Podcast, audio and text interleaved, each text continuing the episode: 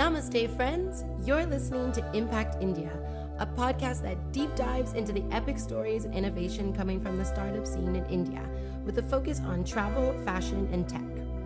Each episode, I sit down with incredibly inspiring social entrepreneurs across the country to hear their story, learn about their initiatives, and listen to their why. Looking for the newest and coolest social impact brands in travel, fashion, and tech? Jump over to causeartist.com and join our community. Oh, yeah, and I'm your host, Jasmine Rain, Director of Content at Cause Artist and Social Entrepreneur. I'm the co founder and owner of Hada House, India's first zero waste travel organization and hotel chain. You can connect with me on social media at Jasmine Rain. All right, no more stalling. It's time to meet India's next generation of impact influencers. Let's get it.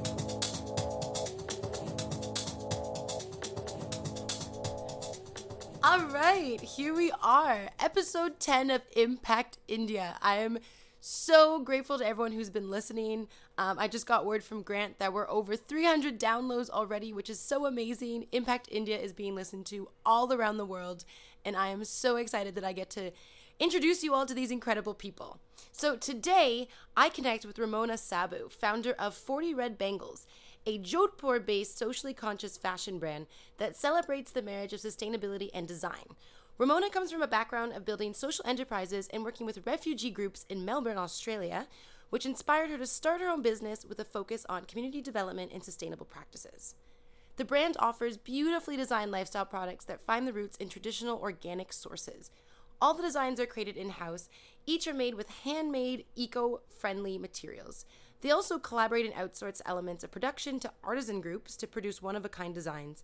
The initiative enables undiscovered talent to reach new markets while supporting sustainable community development. All right, so get ready and check it out. Hey everyone, hey Jazz. Um, my name's Ramona. Um, I'm originally from Melbourne. I've been living in India for the past 12 years, and I have a sustainable lifestyle brand called 40 Red Bangles amazing. And I am so excited to share everything that you're doing with our audience today.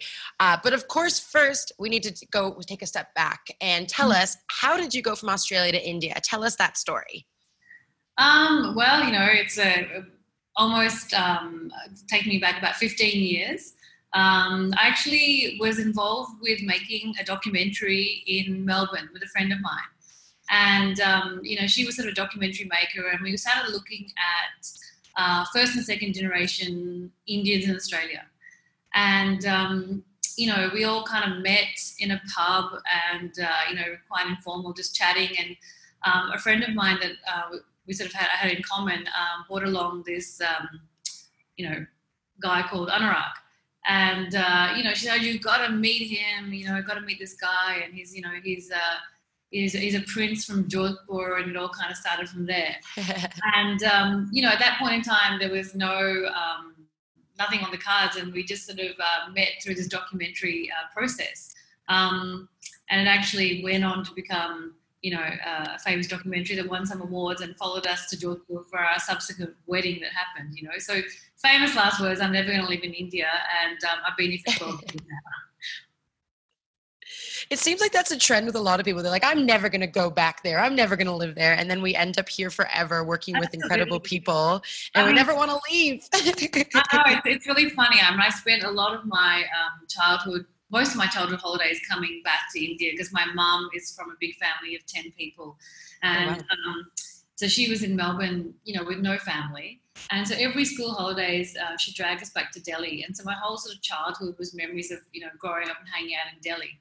Um, and then I did not actually come back. I came back to India when I was 18 and did a bit of a kind of like, you know, trip around with a, a friend of mine. And then I came back when I was 28 and getting married. So there was a big gap in between coming back of 10 years.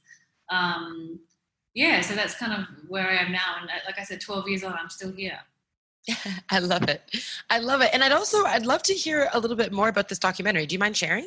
Yeah, I mean, it was, um, funny actually wasn't meant to be a documentary about me um, it was more exploring you know i guess um, the experience of a lot of our parents because you know a lot of our parents have been living in um, australia uh, for the past you know 45 years plus and sort of their journeys and what brought them there and how that's kind of i guess um, you know shaped our childhoods and how we've grown up so during that kind of uh, process of exploring that, um, you know, it was a lot of family friends, and we sort of kind of got together. And um, like I mentioned, um, my now husband Anurag came along to that meeting, and uh, we ended up sort of, you know, getting together during that documentary process. Um, and so then the person who was making documentary decided that it would be interesting to explore, I guess, our relationship and, you know, I guess um, when we decided to get married, um, how that all worked out. So actually, we filmed the wedding in Melbourne and then she came to Jodhpur and, you know, the whole uh, difference in cultures and um, quite, you know, quite extraordinary. So it was actually called um, the Wedding Sari Showdown and I, I love it. yeah, it actually went on to. Um, it's kind of where the whole, you know, the whole name of the business came from. Actually, the Forty Red Bangles, but the documentary was called The Wedding Sari Showdown, and actually went on to win a couple of awards, I think. Uh, funnily enough, but um, yeah, I haven't bought myself to watch it for quite a few years because it's quite cringe. Um, very much a point in my life, which you know, I just look back and go, oh gosh, you know. Uh, it feels like a different world now to where I am. For sure. okay, so uh, let's just get this clear. So you are married to a prince from Jodhpur. Well, yeah, not not quite a prince from Jodhpur, yes, but I'm married, um, you know, to someone who is originally from Jodhpur. Um, but when we met in Melbourne, he'd been sort of uh, studying and working there for quite a few years. So um, I had no idea uh, before we got together what I was getting myself into. And, you know, absolutely, they say love is blind, and I very much believe that. I feel you. That's beautiful.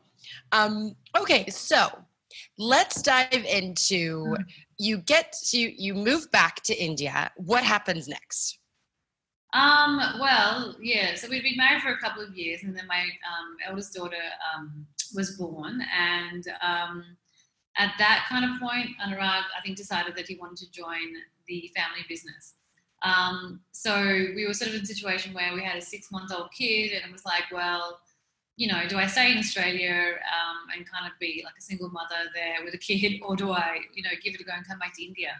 Um, so we actually came for his sister's wedding when my daughter was about six months old and um, stayed for a couple of months. And I was like, you know what, this is not so bad. I could do this. You know, like I all of a sudden had like 10 extra pairs of hands of people who were wanting to help out with my daughter and meant I got time out and I was like, great, I got someone to, you know, sort of um, make my meals and it was awesome. So there wasn't a lot of thought that went into it, to be honest with you. Um, I think, you know, we just kind of went back and decided, well, let's just give this a go and um, went back to Melbourne um, after the wedding and literally just packed up our entire house and moved here with two suitcases um, 2007 that was pretty much how it happened. Incredible. Yeah. I know. So then my daughter was almost yeah, she was probably about ten months old when we came back in um, in 2007 for the first time to live here. Amazing. And how has she how has she found that transition then? Because she's gotten to see both places. Oh, funnily enough, I mean, she look, she grew up. She only was she was only born in Melbourne, um, but she considers herself to be a real Aussie, which is quite funny. um, but I think, you know, we've obviously been back over the years because my entire family is in Melbourne. Mm. Um, so that obviously holds a very strong place for her.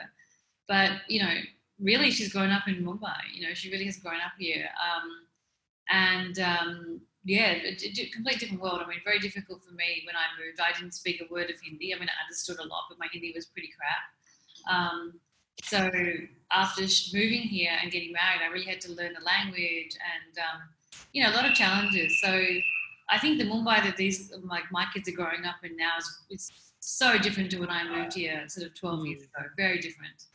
You know, very positive yeah. yeah. Absolutely. And, and I mean, I feel like just in the last five years of living here, uh, the mm-hmm. transformations that I've seen in big cities like Delhi and, and Mumbai are, are mm. massive. Yeah. Uh, the shifts have been incredible. So different. So different. Yeah. Yeah. Okay. So, so you have this beautiful connection with Jodhpur, and but you're living in Bombay, and um, tell me a little bit about how you really got things running with 40 red bangles and what what was the inspiration behind that i know that a lot of it had to do with actually like having extra time um, when you're as your daughters were, were growing were growing up mm-hmm. and uh, you know what led to that connection um, with fashion specifically in jodhpur i'd love to hear that story yeah, I mean, honestly speaking, I think the whole um, evolution of the brand has been very organic. Um, it was not something that I had this master plan that I set out to do. It just kind of like, like you said, um, my daughter was probably about three years old, and um, you know, I'd always worked in Melbourne. I had a background in working with community groups, uh, setting up economic development initiatives, and um, so when I came here, um, I was like, well, I really want to do something that is kind of meaningful that um, you know people like myself can kind of connect to. Um, and so I don't know where I actually don't even remember. I just remember waking up my husband at one night at three in the morning and saying, "Hey, I've got this idea. I want to make these line of organic cotton kids pajamas with Mumbai inspiration." And he's like, "Okay, that's great." And I go back to bed. You know. Um, you know, there was a lot of references here that I think, you know, when you look at Mumbai through different eyes, you, you sort of, re, you know, recognize like the the yellow and black taxis and the dabba walas and the chai walas. So the collection really just started, uh, took form from there. So it was about, you know, I guess looking at um, the space environment that I was in and taking inspiration from, you know, everyday life and turning that into products that I felt that people would, um, you know, want to sort of be interested and be connected to as, as a place. So we started with that. That was kind of really a, with our kids collection of, with four designs, um, four or five designs, I think, in the initial collection. Um, and I had no background in fashion. So, um, uh, but I, you know, my background was that, okay, if I'm going to start something, it has to have, you know, um, it can't just be another sort of, you know, brand. It's got to be eco-friendly. It's got to, be, and that was a really big thing for me coming from, I guess, Australia, where that's kind of how I'd grown up. Um, in India, that was definitely not the case, you know, 12 years ago. Mm. Um, there was no such thing as, you know, organic or recycling or any of that sort of thing. Um, so it was a real process of learning for me, finding the right people to work with. I had a lot of disasters in the early years of sourcing. Um, I can imagine. Yeah. Sourcing always seems to be such a hurdle. Sourcing and also just learning how to do business here. Like I just had no clue, and I took everything on face value, and I really, you know, just oh man, there was so many times like I look back now and think, I mean, I don't know how I kept going, but um, really deflating experiences of working with people and then getting ripped off, and you know, like it's like I don't understand, you know, why is this happening, and a lot of frustrations because you know um, the style of business and the way of working here is so different. I still get frustrated by it, and that's been you know how many years I've been here. Um, so yeah, it was a, a, real journey actually, and that's kind of how it started. And we just started really small, and um, you know, like I said, made a lot of mistakes in the initial years, and that was the days before I think Instagram and all these things were really popular. You know, so um, it was about creating an awareness about what is organic and why environmentally friendly and, um, you know, we um, went to so many events and spoke to so many, you know, customers and really educated people about what we were doing. Um, and then from there, the collection just kind of, you know, uh, developed and sort of, you know, we started doing um, little capsule collections, but every collection we've done has a story, has sort of, you know, some sort of um, connectivity with, you know, either the place or the people. And that's how we kind of um, developed the brand, I think, really over a period of time. Mm. Beautiful. And mm-hmm. and how did you start connecting with uh, more artisans in the community? Um, that took time. Uh, it was a real process, and I think um, the Jodhpur sort of side of the story, um, you know, really happened because I used to travel to Jodhpur quite regularly um, when my daughter was small. Um, you know, obviously at that age, school is not as important when she's sort of three, around the age of three or four. So we used to travel a lot to Jodhpur, and I would just get really, um, you know, after a couple of days of enjoying the kind of slower pace and just, you know, having afternoon siestas, I'd kind of go, oh God, I'm so bored. What do I do? And I couldn't understand, like, why does everyone sleep in this city all the time? And like, you know, yeah, because of the heat, you know, people just, um, yeah, the, the, pace of life and the working life is so different. Like, even now, I find it, you know, I struggle with it when I work there. But I was like, you know, there has to be something beyond, um, the Jodhpur that I know through, I guess, my husband's family and the experiences that I've had. So I started, you know, doing some research and looking for community groups and finding out what people would do in the city and just approach people and started understanding about what else is happening out there. And, um, you know, through that process of just researching and meeting people, um, met some interesting um, individuals who were, you know, really trying to make a difference, I guess, in terms of um, with society, with women's groups. Um, and it all really just started from there. It was very, like I said, um, there was no huge plan in terms of what I wanted to do. It just sort of evolved. And, um, you know, we were associated with a group in Jaipur uh, called Sambhali Trust. And, um, you know, over the years, developed quite a beautiful relationship with them and um, outsource elements of our production to them. So that's how it's, it's really been a very sort of organic process. Mm. Um, and something that you know um, has taken years to sort of like you know build and create those kind of networks. Yeah it, I, I think that's also what's so beautiful about your story because also you've been you've been doing this for a while. Um, you know you were also it, it isn't just a trend thing you know you, you really do believe in you know ensuring that your products are you know good for people and the planet and providing employment and providing opportunity and you know and, and he, i feel like learning from you is huge for for for millennials that are you know trying to get more into this into the industry because uh, I think a lot of people don't realize that there is still a lot of struggle, even with so many resources available to us now. Like there's still so much mm. to consider. And, oh, absolutely, absolutely, absolutely. I think there's so many things you contend with when you're working at a grassroots level. I mean, you know, there's just realities of people's lives and the limitations that come with that. And, you know, we were trying to produce a product at the end of the day that's of international quality that at the end of it, it has to sell. Bottom line is it has to sell. If it doesn't sell, then it's no use producing anything because you know it's not, you're not going to be able to then give back to the artisans or you know create sustainable income for them. So it was really about creating a product that would sell, that had international appeal, that had a story behind it. So yeah, it's a real labor of love. Like everything, absolutely. Like I, you know, I mean, I love what I do, which is probably why I'm still doing it. Um, um, and it has evolved over the years, but yeah, it comes with a lot of challenges, a lot of challenges, I think, absolutely. Yeah, and, and I know transparency is becoming you know becoming a lot more demanded from the consumer side and it's also becoming a lot more difficult for brands to provide that information to their audience and mm-hmm. um, and i think the gra- you know more grassroots organizations are, probably are, definitely leading that um, mm-hmm. that like revolution of being able for having consumers be able to access everything that they're looking for um, mm-hmm. and i think it's also I'll, i think big brands can learn a lot from someone like you as well because um, you know it, connecting with communities i think is, mm-hmm. is also a big part that's missing from um, you know moving forward and, and making your brand more sustainable. Um, there, there, needs to be that human connection and and that's been lacking from the fashion industry for so long. Um, I think so. I think so and i think it's something that when we pioneer sort of i think we were one of the pioneers to actually really get into the organic kind of space in, in india. There was quite a few brands that cropped up around the same time and we're all sort of still on, on that journey. Um, but yeah, there was a lot of you know consumer education and awareness and why organic and why this. And nowadays it's like uh, you know everyone's doing it. Everyone's in the sustainable space. And um, it's so so different if you just even look back 10 years ago.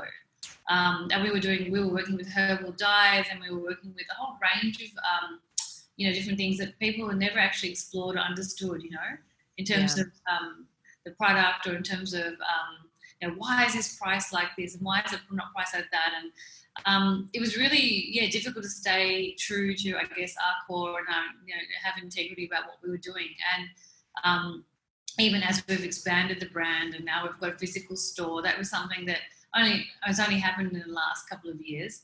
Um, but yeah, it's really hard. You've got to keep coming back to the core, you know, and, and what you do, why you do what you do, and then try and sort of work within that sort of um, you know realm, and it, it is it is tricky. It's challenging because it's it's tempting sometimes to go, oh, you know, well, let's just do X Y Z instead, and you know, make some money. And but you're like, no, no, no. But that's mm. kind of it's yeah. So it's it's as a brand, um, you know, you've got to really keep on. I think evaluating, um, you know, where you're at and how you sort of move with the times and how you evolve hundred percent. And and I, part of that evolution for you is also like, which is huge, is that you actually have a physical location, which is very rare for a yeah. uh, sustainable brand because you know brick and mortar is always just like a ridiculous expense that a lot of you know yeah. homegrown small organizations can't incur. And um, mm-hmm. I'm curious, you know, what has that process been uh, looks like for you? And is there any kind of uh, expert tips you could share with, you know, um, like sustainable fashion entrepreneurs who are looking into trying to have a physical space, but you know, are, are obviously facing a lot of financial barriers, possibly. Oh, absolutely, and even for us, I mean, honestly speaking, um, you know, I just moved into an office space in Mumbai last year. I've been working out of home for the last ten years. Um, but now, like, I'm kind of bursting out of my house, and my kids you know, need more space, and so I, I, really had to make a move into a physical space in Bombay. Um, but having a retail space in Bombay has never been a feasible option, given all the um, limitations. And you know, I've seen so many um, amazing, iconic brands come and go over the last ten years, um, just because the retail uh, space in Mumbai has changed and real estate here is so um, ridiculously expensive. So it's, it's a shame because you know the, that model is really um, not available to everyone in, in, the, in, the, in major cities for sure. Um, particularly in Mumbai, I know of it, which is really really difficult here. So you know, for us, we, we, we used to do um, mostly events. We used to, obviously, we had our own online store, which again was something that was really new 10 years ago to have an online platform. And um, nowadays, it's like, you know, everyone's so used to shopping online. But 10 years ago, um, you know, we had a fully fledged online store with, you know, payment gateways and everything. It just, it's only taken off probably in the last couple of years, I think, really. Yeah. um, because everyone's so used to shopping online and they, they know the brand and they know, they trust the brand. So that's taken a long time to get to the point. Um, but yeah, I think, you know, for us, the opportunity in Jodhpur um, came up and, you know, um, it wasn't something that was necessarily that we'd planned. I mean, obviously, having a brick and mortar space makes a lot of difference um, to a brand in, in, terms of being able to showcase, you know, the look and feel and the story of what you're doing and the experience for customers, which is something that we've always of wanted to do. So a couple of years ago, um, this you know leads into I guess what they're doing in the old city in Jodhpur. There's a whole redevelopment project happening, um, and they're actually you know uh, trying to sort of I guess bring back uh, life and uh, you know uh, retail into the old city. So um, you know we actually um, you know just got on board with it. So it's been we've had a physical store in Jodhpur for the last uh, two years, and um, you know it's it's again something that's still really early days. I think you know maybe in a few years to come. Um, you know, we'll see sort of the, the, the redevelopment taking more shape and form, but it's still really early days in, in, in that sense.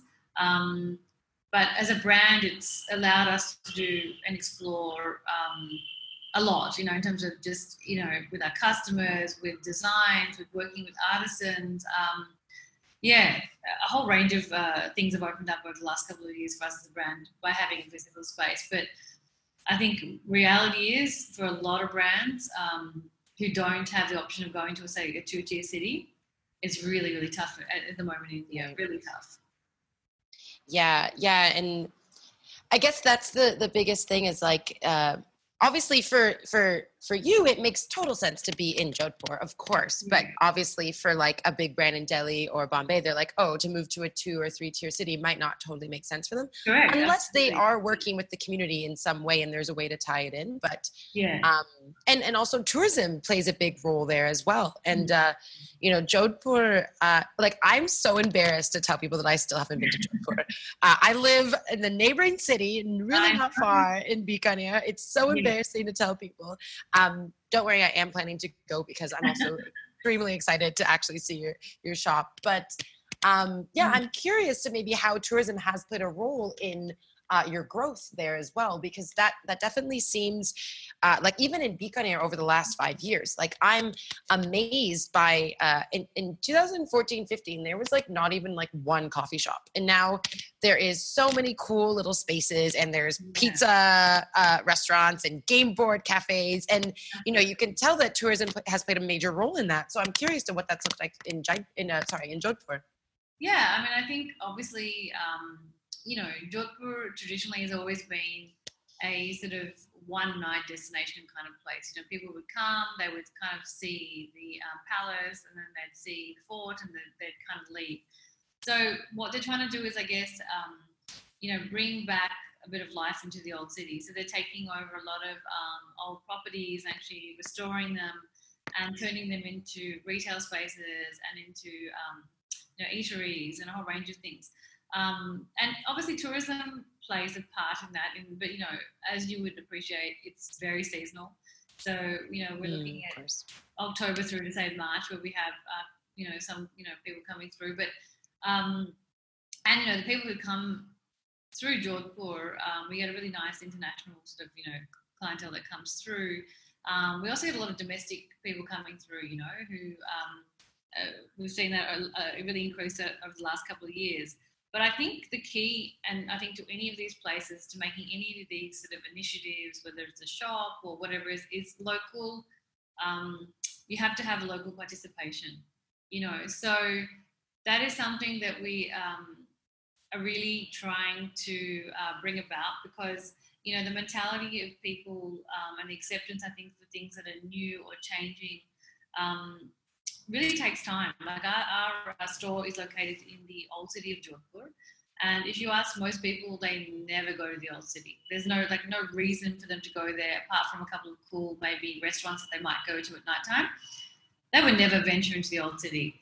Um, so you know, I think if you want to make something sustainable and you really want to build um, a successful kind of brand, you have to have local involvement in what you're doing and brand awareness. So we have been really conscious of um, working with other local designers uh, in Jodhpur and doing collaborations with them. So um, that we can actually give them a platform for displaying their work. So there's, some, there's a lot of talent in Jodhpur, as you'd appreciate, and a lot of people doing amazing work, but they have nowhere to actually showcase their work. Um, so we're actually opening up a second space this season um, which has only just really happened in the last two weeks. I was in Jodhpur a couple of weeks ago, just kind of working out details of the second space.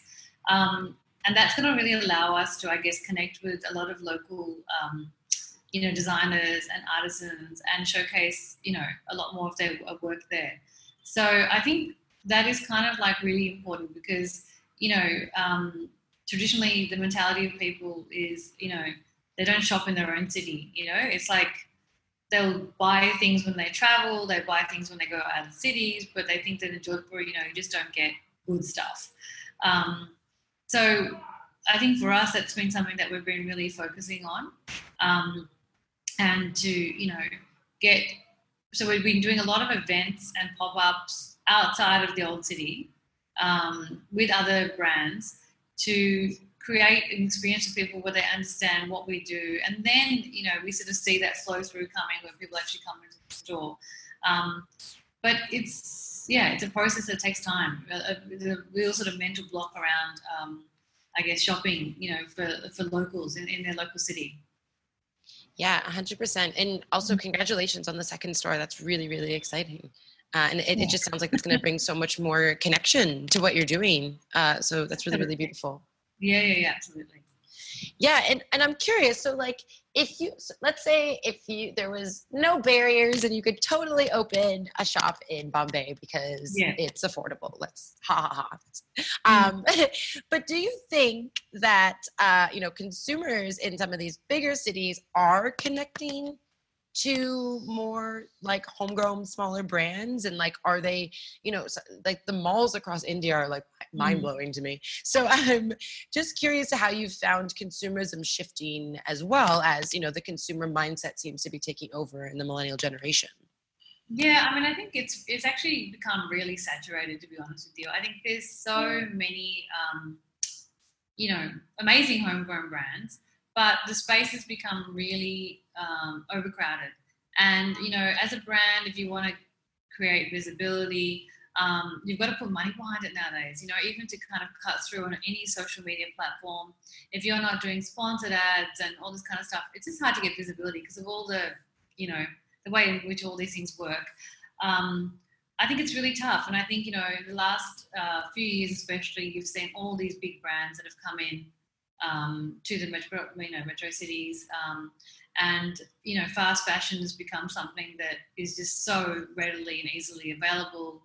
And um, you know, the opportunity for sort of um, more sustainable brands to um, get visibility is getting more and more challenging because although the model has changed a lot now, so there's more the trend towards having um, you know events and pop-ups and that kind of thing and more sort of curated spaces even then a lot of times the actual feasibility of participating in them for a small brand um, is even for us, it's just not feasible. Like by the time you kind of look at you're adding up logistics and you look at kind of like um, you know resources, it doesn't make sense. Like you don't end up making any money, so it becomes purely like a marketing or PR kind of exercise. Mm-hmm. Um, and you know, for me, I have to really pick and choose as a brand where I put my resources and my energy because I can't literally be doing everything. So um, I know a lot of people who do that and they just their model is purely just doing events and it really works well for them. You know, I think um, they just go all around the country.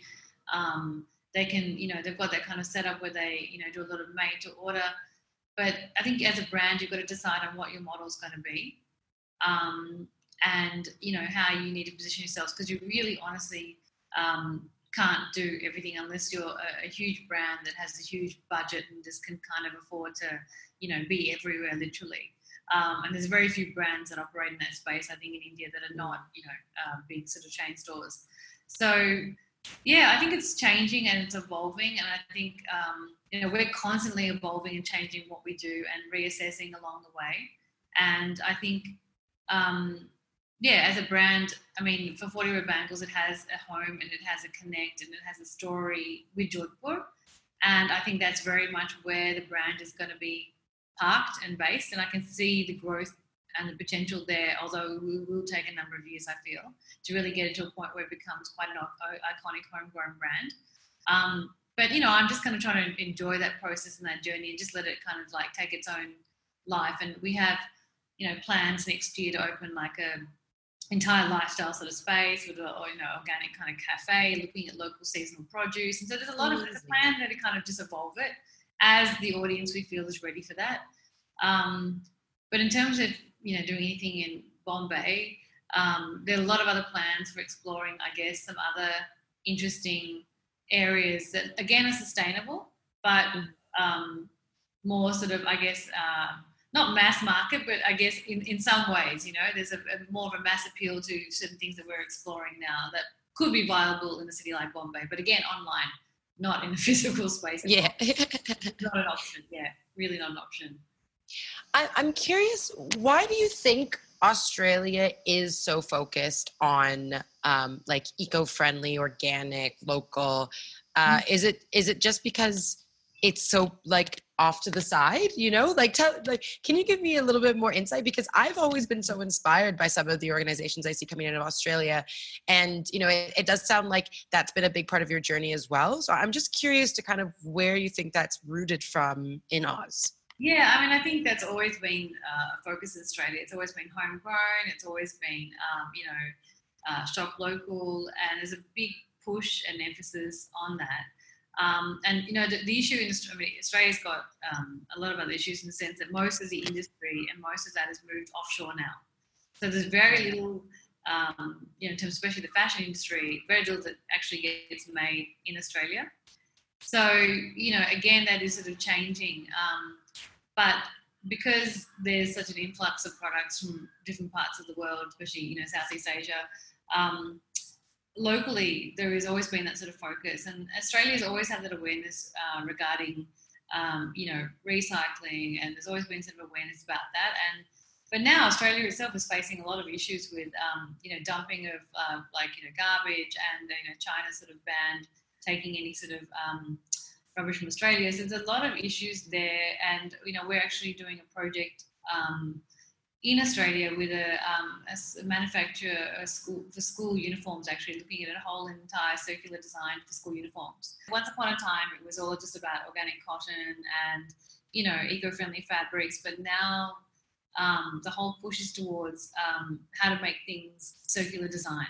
So you know, taking recycled fibers and then making them into a garment, and so the whole process becomes you know um, circular and it's something that's very new it's something that um, you know people are, are looking towards now.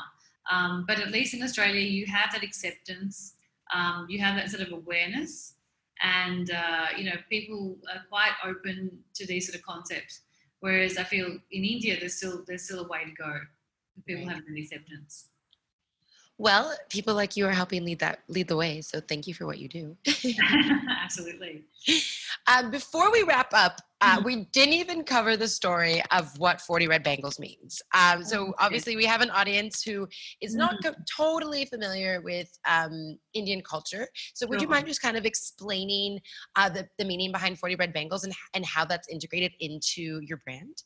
Yeah, absolutely. So, um, Red bangles actually comes from um, when an Indian bride, uh, Punjabi bride gets married, she has to wear um, a set of bangles for red and white bangles for a period of 40 days after she gets married.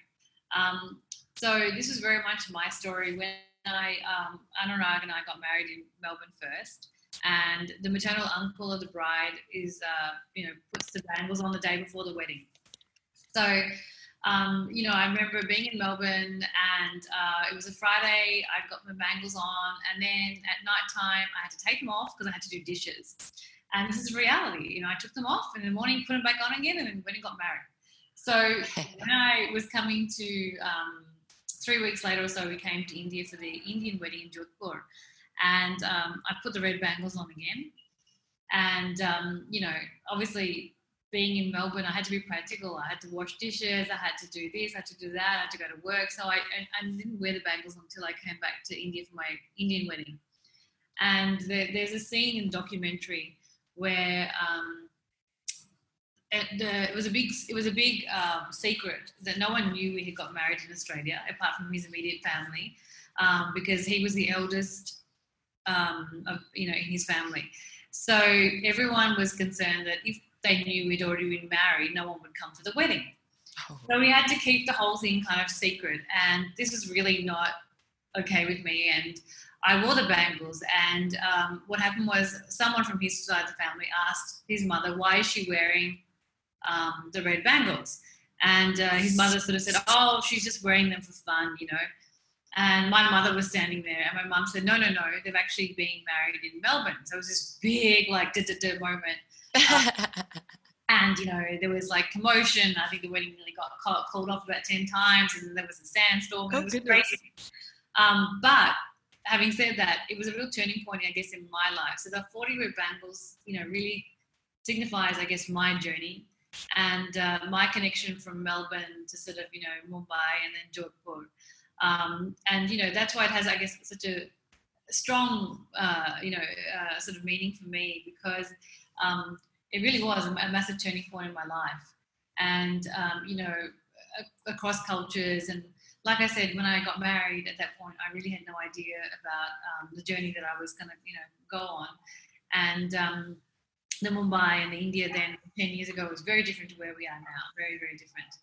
Um, so the, the name sort of came from there, and it's something that, you know, um, still, you know, when people read the story or they understand, um, it has, you know, that sort of significance. And so we, we look at it in terms of the marriage now between sustainability and design. Um, but very much it's a very personal kind of, I guess, uh, meaning for me, and and uh, really talks you know, about my journey and my experiences here.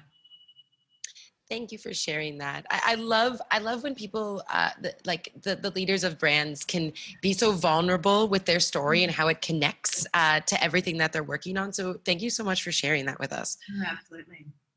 Amazing. This has been such an amazing chat. I, want to chat more, and I'm like, I cannot wait to go to the to go to one of your stores. I'm gonna go to both just so I can say I did it. Um, and um, yeah, so I guess uh, you know when can people expect that the second store is opening? Where can people find you? Get, get more information? You mind just sharing with our audience uh, where to hop on to? Yeah, absolutely. I mean, we're uh, obviously online, uh, 40redbangles.com. And uh, the second store will be open probably by October. Uh, we're hoping to kick it off this season. Um, and again, you know, exciting that we're going to have uh, a men's collection launching there um, for 40 Red Bangles that we're developing with a local uh, designer as well. And uh, a lot of other local designers will be featured in that space. So um, our current store, you know, is quite small. So this is going to give us a little bit more space to kind of actually um, explore and showcase um, a range of different designers.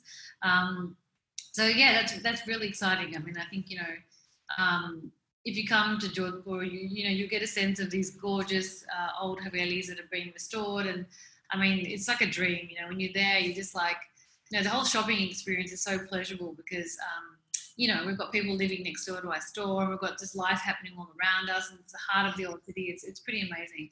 Um, so I do, you know, really count my blessings every day that I've had the experience to actually um, you know, create this, you know, for the for the brand and sort of evolve it over a period of time. And I really feel that you know, for Forty Bangles is going to be, you know, it's forever home.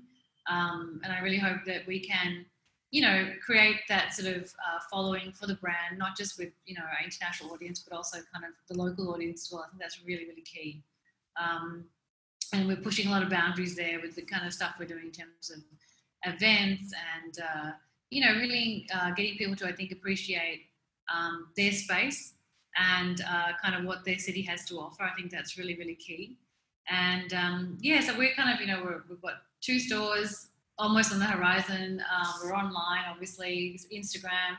I just wish Instagram would make the app in India um, available to all brands, like, so we can actually shop from the Instagram um, app. That would be really, really handy. I think as a ah, brand, that's hugely challenging um, because that's such a you know we uh, being in India you have all these restrictions in terms of things that are, you know features that are not rolled out uh, you know to all brands in India.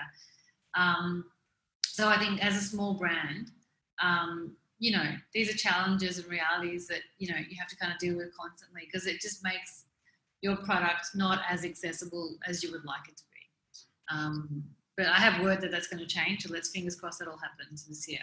Well, I will tag Instagram, their entire team, when this goes live so that they know that there are amazing people doing incredible work that need their support. Absolutely. so I, I, mean, I, really, really, really like actually one of the um, four girls that used to work with us, she was sort of their beginning. She actually got um, headhunted by Facebook and now she's living in San Fran and you know, uh, working with them. And I'm like, please just tell them, just let them know. I want product tagging, and I really need it as a brand. And it's um, yeah, because it just you know, it's uh, it sounds so small, but then when you're a small brand and you're trying to get visibility and you mm. you know to kind of convert sales, it becomes um, the bottom line is like you know you really have 100%. to like push it on all fronts. Um, so yeah, anyone out there in the Instagram world, please like get it as soon as possible, please, for the rest of us. I mean, I'm gathering all my troops. We're gonna we're gonna take them down. We're like, you got to do this. Yeah. we got you. and with a big population of one billion plus, like you just cannot. Yeah, a hundred percent. They're missing out, actually. Sorry.